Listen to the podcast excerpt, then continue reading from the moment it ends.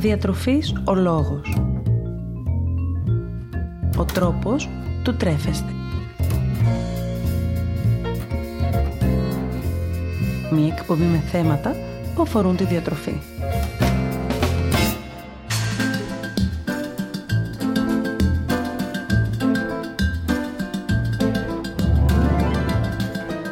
Καλησπέρα, καλησπέρα. Χριστός Ανέστη. Είμαι η Μαριάννα Μανώλη, διαιτολόγος διατροφολόγος και σήμερα μαζί θα μιλήσουμε για τρόφιμα.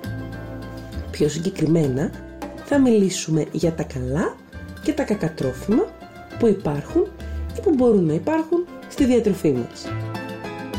Και αν με ξέρεις ήδη καλά, τότε ξέρεις πως οι ορισμοί αυτοί από μόνοι τους δεν είναι τίποτε άλλο παρά μια παγίδα. Υπάρχουν λοιπόν καλά ή κακά τρόφιμα; Μήπως τρόφιμα που καταναλώνουμε ως πιο υγιεινά ή πιο θρεπτικά τελικά δεν είναι και τόσο καλά; Μήπως άλλα τρόφιμα που θεωρούμε ως κακά τρόφιμα είναι τελικά όχι μόνο θρεπτικά αλλά και ευεργετικά για τον οργανισμό μας; Ένα είναι σίγουρο πριν ξεκινήσουμε, πως καλά ή κακά τρόφιμα δεν υπάρχουν.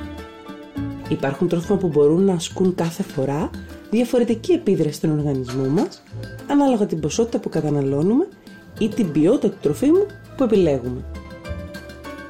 Πάμε μαζί λοιπόν να δούμε πως πρέπει σιγά σιγά να αρχίσουμε ίσως να απομυθοποιούμε τις διάφορες ταμπέλες που προσδίδονται κατά καιρού σε διάφορα τρόφιμα και να μάθουμε ανταυτού πώς μπορούμε να επιλέγουμε διαφορετικά και πιο ισορροπημένα τα τρόφιμα μέσα στην καθημερινότητά μας με βάση τις ανάγκες μας αλλά και φυσικά τις προτιμήσεις μας. Θα ήθελα να ξεκινήσω λίγο από τα πιο παρεξηγημένα τρόφιμα από εκείνα τα τρόφιμα δηλαδή που πολλές φορές αποκλείουμε από τη διατροφή μας ως κακά τρόφιμα. Ενδεχομένως η λίστα να είναι πολύ μεγάλη, εμείς όμως σήμερα μαζί θα δούμε ορισμένα από αυτά. Και θα ξεκινήσουμε βασικά από εκείνα τα οποία είναι πολύ αυξημένα σε λιπαρά και ο κόσμος εξαιτίας αυτού φοβάται να τα καταναλώσει. Πρώτο τρόφιμο για το οποίο θα μιλήσουμε είναι το αβοκάντο. Σίγουρα θα έχετε δει πολλούς να το χρησιμοποιούν ή μπορεί και να το καταναλώνετε και εσείς οι ίδιοι, όμως σίγουρα έχετε ακούσει και πως το αβοκάντο παχαίνει. Και εν μέρη αυτό είναι σωστό, αφού το αβοκάντο, αν και ανήκει στα φρούτα, τα οποία είναι συνήθως αυξημένα σε υδατάνθρακες, είναι πολύ αυξημένο σε λιπαρά. Για την ακρίβεια, το 80% της σύστασης του αβοκάντο αποτελείται από λιπαρά. Λιπαρά όμως που το μεγαλύτερο μέρος τους είναι μονοακόρεστα και πολυακόρεστα λιπαρά οξέα. Το αβοκάντο όμως δεν είναι μόνο αυτό, δεν είναι μόνο λιπαρά. Πρόκειται για ένα τρόφιμο πλούσιο σε φυτικές ίνες, αντιοξυδοτικά συστατικά αλλά και κάλιο, θρεπτικές ουσίες που προσφέρουν στον οργανισμό μας μια σειρά από ωφέλη όπως καλή εντερική λειτουργία αλλά και καρδιοπροστατευτική δράση. Το μόνο που χρειάζεται είναι αν θέλουμε να το εντάξουμε στη διατροφή μας να δώσουμε λίγη σημασία στην ποσότητα του αβοκάντο που τελικά καταναλώνουμε. Στη συνέχεια, ας μιλήσουμε για τα γαλακτοκομικά προϊόντα. Και πιο συγκεκριμένα, ας μιλήσουμε για τυριά αλλά και γιαούρτι. Το τυρί αρχικά αποτελεί μια εξαιρετική πηγή πρωτεΐνης, ασβεστίου, καθώς επίσης και βιταμίνης Β12 και φωσφόρου. Αρκετοί όμως φοβούνται να το καταναλώσουν εξαιτίας της αυξημένης περιεκτικότητάς του σε λιπαρά. Παρ' όλα αυτά, μπορούμε να το εντάξουμε κανονικά στη διατροφή μας και στην καθημερινότητά μας, προσέχοντας και εδώ την ποσότητα του τυριού που καταναλώνουμε καθημερινά. Το γιαούρτι από την άλλη μπορεί και αυτό σε ορισμένες περιπτώσεις να είναι αυξημένο σε λιπαρά, όμως είναι εξίσου πλούσιο σε προβιωτικά, ενώ η κατανάλωσή του φαίνεται να μπορεί να βοηθάει και στη διαχείριση του βάρους μας.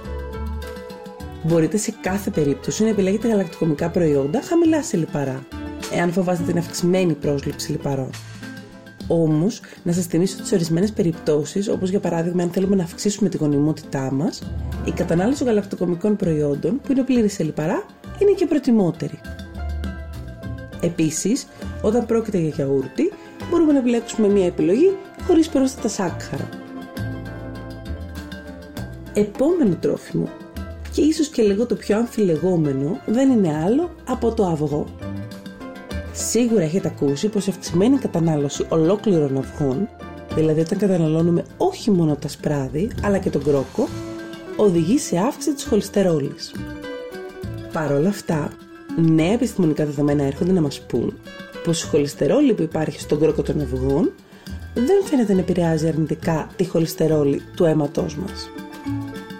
Ταυτόχρονα τα αυγά είναι μια τροφή πλούσια σε χολίνη, μια θρεπτική ουσία πολύ σημαντική για τον εγκέφαλό μας.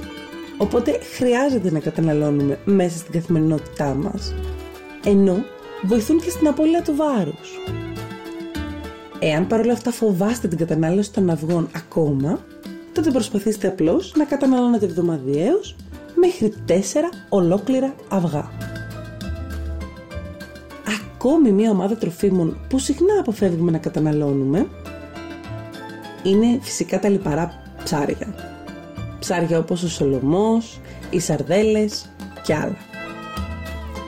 Πρόκειται για ψάρια πλούσιας σε πρωτεΐνες και σε ωμέγα 3 λιπαρά οξέα, η κατανάλωση των οποίων φαίνεται να έχει θετική επίδραση τόσο στο καρδιαγικό μας σύστημα όσο και στη ρύθμιση των επιπέδων τσακχάρου του αίματος εξαιτίας της πρωτεΐνης και των καλών λιπαρών που περιέχουν.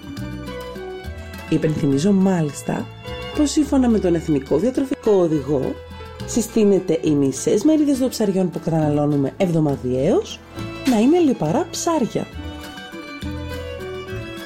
Όλα τα τρόφιμα που αναφέραμε λοιπόν είναι τρόφιμα που ενώ πολύ φοβόμαστε να καταναλώσουμε ή έχουμε ακούσει ότι μπορεί να κάνουν κακό κυρίως στη χολυστερίνη μας είναι πλούσια σε θετικά συστατικά και αποτελούν πολύ καλές επιλογές τροφίμων για την καθημερινότητά μας. Αν ίσως χρειάζεται να προσέχουμε κάτι όσον αφορά στην κατανάλωσή τους, είναι φυσικά η ποσότητα που τελικά καταναλώνουμε, καθώς επίσης και η ποιότητα των τροφίμων που επιλέγουμε.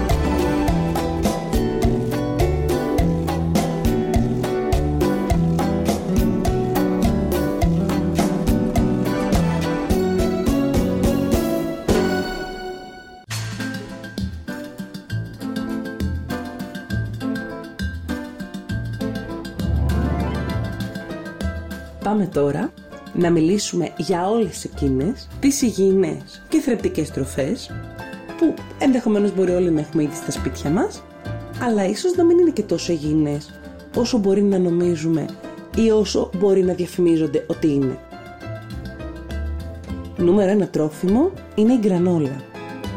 Και ενώ η γκρανόλα αποτελεί μια θρεπτική και υγιεινή επιλογή για το γιαούρτι ή το γάλα μας, για το πρωινό ή το σνακ μας, φαίνεται πως μάλλον είναι πολύ πιο αυξημένη σε προστιθέμενα σάκχαρα από όσο πραγματικά πιστεύουμε ότι είναι. Μια προσθήκη που τελικά δεν την καθιστά και τόσο υγιεινή επιλογή, αφού αυξάνει την πρόσληψη σε ζάχαρη μέσα στην ημέρα μας. Εναλλακτικά, εάν είναι ένα τρόφιμο που σας αρέσει και το έχετε στην καθημερινότητά σας, μπορείτε να φτιάξετε τη δική σας σπιτική γκρανόλα, ώστε να έχετε καλύτερο έλεγχο του τι τελικά καταναλώνετε. Και αφού αναφερθήκαμε στην γκρανόλα, πάμε να μιλήσουμε και για ένα τρόφιμο που συζητήσαμε και λίγο πριν, το γιαούρτι. Και ενώ το γιαούρτι όπως είδαμε αποτελεί μια ιδανική επιλογή για τη διατροφή μας, τα επιδόρπια γιαουρτιού που κυκλοφορούν στο εμπόριο δεν είναι και καλύτερη εναλλακτική επιλογή. Και μιλάμε για επιδόρπια γιαουρτιού είτε περιέχουν φρούτα είτε περιέχουν άλλα συστατικά. Και αυτό γιατί φαίνεται ότι και αυτά είναι εξίσου αυξημένα σε προστιθέμενα σάκχαρα. Πάντοτε το φυσικό γιαούρτι αποτελεί την καλύτερη επιλογή για την καθημερινότητά μας και τη διατροφή μας. Ας μιλήσουμε λίγο τώρα για τα προϊόντα που είναι αυξημένα σε πρωτεΐνη, οποιασδήποτε μορφής. Σίγουρα τα έχετε δει, σίγουρα τα έχετε ακούσει και σαφώς έχουμε πει ότι η πρωτεΐνη είναι ένα απαραίτητο θρεπτικό συστατικό που πρέπει να προσλαμβάνουμε μέσα στην ημέρα μας σε αρκετή ποσότητα, όμως είναι και ένα θρεπτικό συστατικό που μπορούμε να προσλάβουμε φυσικά από διάφορες τροφές. Όπως το κοτόπουλο, το κρέας, το ψάρι, τα γαλακτοκομικά και άλλα τρόφιμα. Και η πρόσληψη που κάνουμε μέσα από τις τροφές να είναι επαρκής για τον οργανισμό. Τα προϊόντα που είναι αυξημένα σε πρωτεΐνη ίσως να αποτελούν μια καλή επιλογή την περίοδο της νηστείας ή για τα άτομα που καταναλώνουν μια χορτοφαγικού τύπου διατροφή.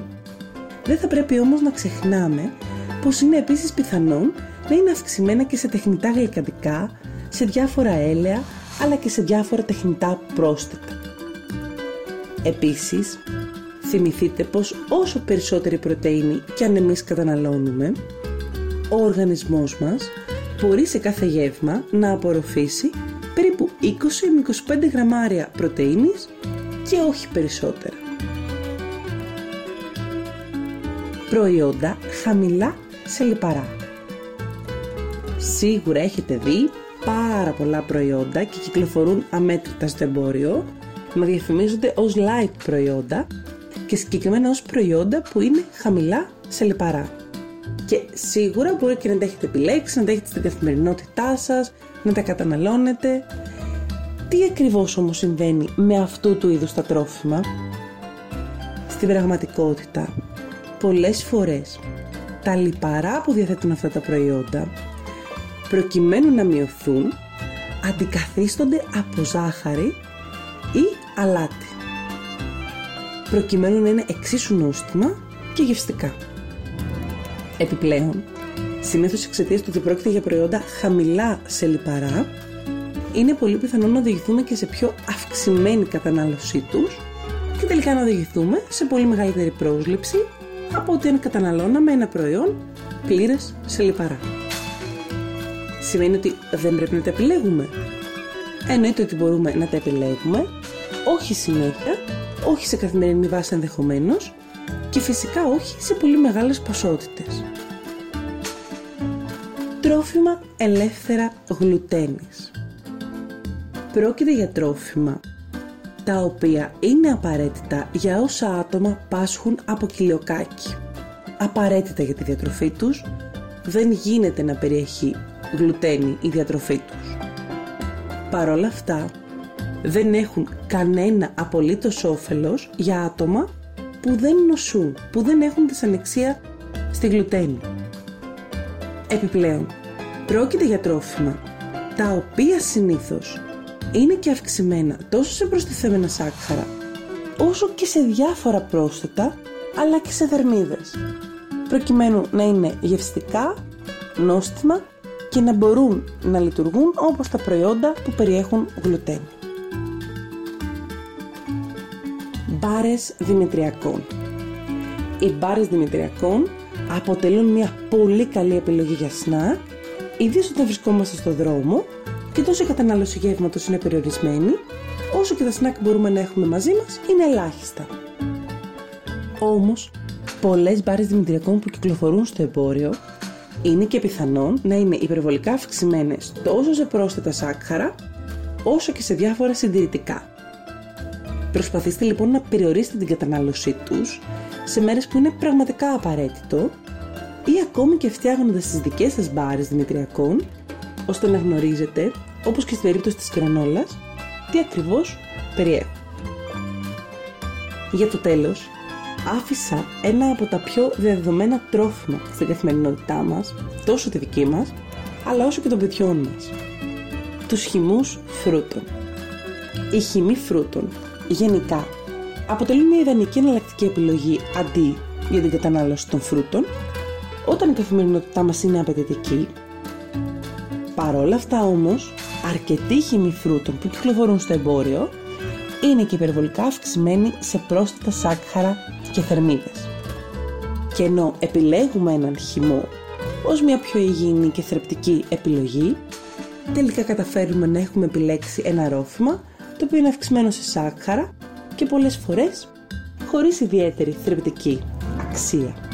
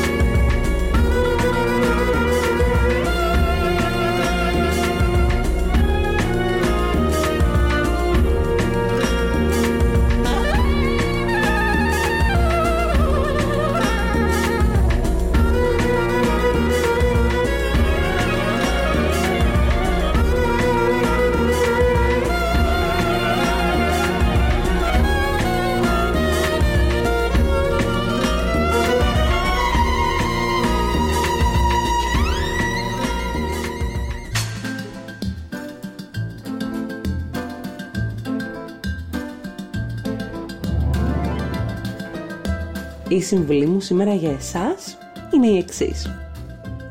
Εάν λοιπόν έχετε την επιθυμία να δοκιμάσετε κάποιο τρόφιμο ή να το εντάξετε στην καθημερινότητά σας, δεν χρειάζεται φυσικά να αγχώνεστε ή να φοβάστε. Όπως αναφέραμε και νωρίτερα άλλωστε, δεν υπάρχει τελικά καλό ή κακό τρόφιμο. Ο καλύτερος τρόπος για να μπορέσουμε να γνωρίσουμε κάθε νέο τρόφιμο ή γενικώς κάθε τρόφιμο που αγοράζουμε ή έχουμε ήδη στη διατροφή μας είναι φυσικά η ανάγνωση της διατροφικής του ετικέτας. Οι πληροφορίες που μπορεί να μας δώσει είναι πολύ σημαντικές τόσο για τα συστατικά ή τα πρόσθετα που περιέχει όσο και για τη θρεπτική αξία που μας προσφέρει. Υπενθυμίζω πως ένας γρήγορος τρόπος για να γνωρίζουμε ποιο συστατικό βρίσκεται σε μεγαλύτερη συγκέντρωση μέσα στο προϊόν είναι η σειρά με την οποία αναγράφονται τα συστατικά στην ετικέτα. Το πρώτο συστατικό που αναγράφεται είναι αυτό με τη μεγαλύτερη συγκέντρωση, το δεύτερο συστατικό αυτό με την αμέσως επόμενη μεγαλύτερη συγκέντρωση και ούτω καθεξής. Από εκεί και πέρα μπορούμε να επιλέξουμε να έχουμε στη διατροφή μας οποιασδήποτε, τρόφι, οποιασδήποτε μορφής τρόφιμο ή οποιοδήποτε τρόφιμο επιθυμούμε ή μας αρέσει αρκεί να προσέχουμε μονάχα τρεις μικρές λεπτομέρειες. Τη συχνότητα κατανάλωσης του τροφίμου, την ποσότητα που καταναλώνουμε, αλλά και την ποιότητα που επιλέγουμε να έχει το τρόφιμο που καταναλώνουμε. Δεν είναι κακό για παράδειγμα κάποιος να εντάξει τη διατροφή του την αγαπημένη του σοκολάτα, ακόμη και αν έχει πολλές θερμίδες ή αν είναι αυξημένη σε σάκχαρα και σε λιπαρά. Αυτό που χρειάζεται μόνο να κάνει για να έχει όσο γίνεται μια πιο ισορροπημένη πρόσληψη είναι απλώς να φροντίζει να καταναλώνει μικρότερες ποσότητες ή και σε μικρότερη συχνότητα. Όταν μιλάμε για ισορροπημένη διατροφή, δεν μιλάμε για μια διατροφή γεμάτη στερήσεις και απαγορεύσεις, που κάποιες τροφές απαγορεύονται και άλλες επιτρέπονται. Άλλωστε ένα τέτοιο μοτίβο δεν είναι ποτέ μακροβιώσιμο. Ενώ παράλληλα μπορεί και να μας οδηγήσει και σε ακόμη πιο αυξημένη κατανάλωση των προϊόντων που επιθυμούμε και ίσως να είναι πιο αυξημένα σε σάκχαρα, σε λιπαρά και σε αλάτι. Η ισορροπημένη διατροφή στοχεύει σε έναν βιώσιμο τρόπο διατροφής που εμείς οι ίδιοι δεν αισθανόμαστε ότι είναι ανάγκη να καταναλώσουμε συγκεκριμένες τροφές και να αποφεύγουμε άλλες, αλλά θα είναι καθαρά προσωπική μας επιλογή το τι θα αποφασίσουμε να εντάξουμε στην καθημερινότητά μας, έχοντας ως μόνο κριτήριο τη σωματική και ψυχική μας υγεία. Η ισορροπημένη διατροφή στοχεύει κυρίως στη δημιουργία μιας καλής σχέσης με το φαγητό μας και όχι στη δημιουργία τύψεων και ενοχών. Στόχος της είναι να μπορέσουμε να βρούμε και να υιοθετήσουμε εκείνες τις διατροφικές συνήθειες που ταιριάζουν στην καθημερινότητά μας ενώ ταυτόχρονα διέπονται από θρέψη και υγεία. Οπότε κλείνοντας, τονίζω και πάλι πως καλά ή κακά τρόφιμα δεν υπάρχουν. Εκτός φυσικά και αν αυτό έχει φανεί από κάποιες μελέτες και έρευνες, όπως για παράδειγμα έχουμε αναφέρει τα κρατοσκευάσματα και στο παρελθόν και τη συσχέτισή τους με την ανάπτυξη διαφόρων μορφών καρκίνου. Δεν υπάρχουν όμως τρόφιμα που μας αδυνατίζουν ή τρόφιμα που μας παχαίνουν τρόφιμα που μπορούν από μόνα τους να είναι ευεργετικά για τον οργανισμό μας και φυσικά τρόφιμα που θα πρέπει απαραίτητος να εντάξουμε στη διατροφή μας εάν θέλουμε να έχουμε καλή υγεία. Στο φάσμα της διατροφής πάντοτε θα υπάρχει ένα τρόφιμο για να μπορέσει να αντικαταστήσει ένα άλλο που δεν μας αρέσει ή δεν μας ταιριάζει. Και αυτό είναι μέρος της ισορροπίας. Θέλω να θυμάστε πως όλα όσα αναλύουμε και συζητάμε μαζί κάθε φορά είναι καθαρά ενημερωτικού χαρακτήρα και δεν αποτελούν σε καμία περίπτωση ιατρικές συμβουλές. Άλλωστε, όπως έχουμε πει πάρα πολλές φορές, ο κάθε άνθρωπος έχει τις δικές του ανάγκες, προτιμήσεις και επιλογές που θα πρέπει να λαμβάνονται υπόψη εξίσου πριν από οποιαδήποτε οδηγία. Για ακόμη μία φορά μην ξεχνάτε πως αν πάσχετε από κάποιο νόσημα θα πρέπει πάντοτε να ακολουθείτε τις διατροφικές συστάσεις που αφορούν την πάθησή σας. Τέλος, θυμηθείτε πως ό,τι και αν κάνετε, είτε νοσείτε είτε όχι, δεν πρέπει να ξεχνάτε να ζητάτε πάντοτε τη γνώμη ενός επιστήμονα υγείας, που γνωρίζει το ιατρικό σας ιστορικό και μπορεί να σας κατευθύνει πάντοτε με γνώμονα τις δικές σας ανάγκες σε σε συνδυασμό με την ιατρική γνώση. Σας περιμένω λοιπόν στο Instagram καθώς και στο Facebook Διατροφής ο Λόγος όπου μοιραζόμαστε μαζί καθημερινά διάφορες ιδέες σχετικά με το φαγητό, συνταγές, έξυπνες συμβουλές, διατροφικά tips και γνώσεις. Ελάτε να συζητήσουμε για διατροφή και υγεία, αλλά και να λύσουμε τις δικές σας απορίες ή τις δικές σας ανησυχίες σχετικά με τη διατροφή. Περιμένω και τις δικές σας ιδέες και προτάσεις για επόμενα θέματα που θα θέλατε να συζητήσουμε ή ενδεχομένως σας απασχολούν. Σας ευχαριστώ πολύ για την ώρα που μοιραστήκαμε παρέα και ελπίζω να θυμάστε να απολαμβάνετε τις στιγμές σας. Και κυρίως να μην ξεχνάτε, όπως λέω πάντα, πως εμείς ορίζουμε το φαγητό μας και όχι το φαγητό μας εμάς. Καλό σας απόγευμα και καλή σας συνέχεια.